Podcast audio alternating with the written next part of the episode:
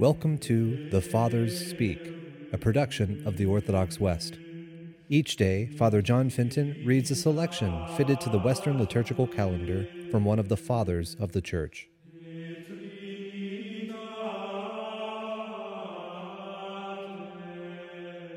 On this, the feast of St. Agatha, let us listen to a portion of a homily by our Father among the Saints, Methodius of Sicily. My fellow Christians, our annual celebration of a martyr's feast has brought us together. She achieved renown in the early church for her noble victory.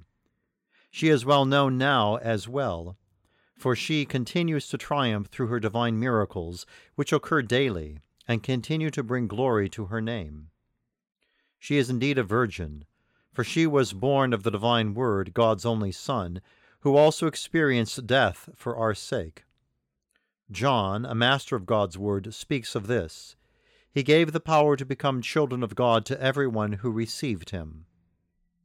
The woman who invites us to this banquet is both a wife and a virgin.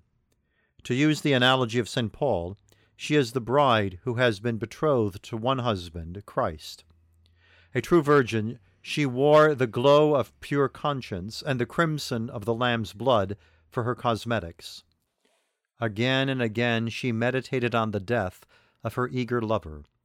For her, Christ's death was recent, his blood was still moist.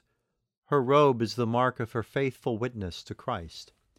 It bears the indelible marks of his crimson blood and the shining threads of her eloquence. She offers to all who come after her these treasures of her eloquent confession.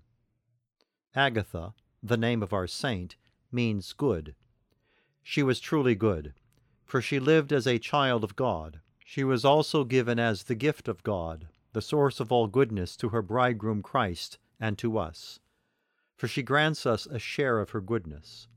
What can give greater good than the sovereign good? Whom could anyone find more worthy of celebration with hymns of praise than Agatha? Agatha, her goodness coincides with her name and way of life. She won a good name by her noble deeds, and by her name she points to the nobility of those deeds. Agatha, her mere name wins all men over to her company.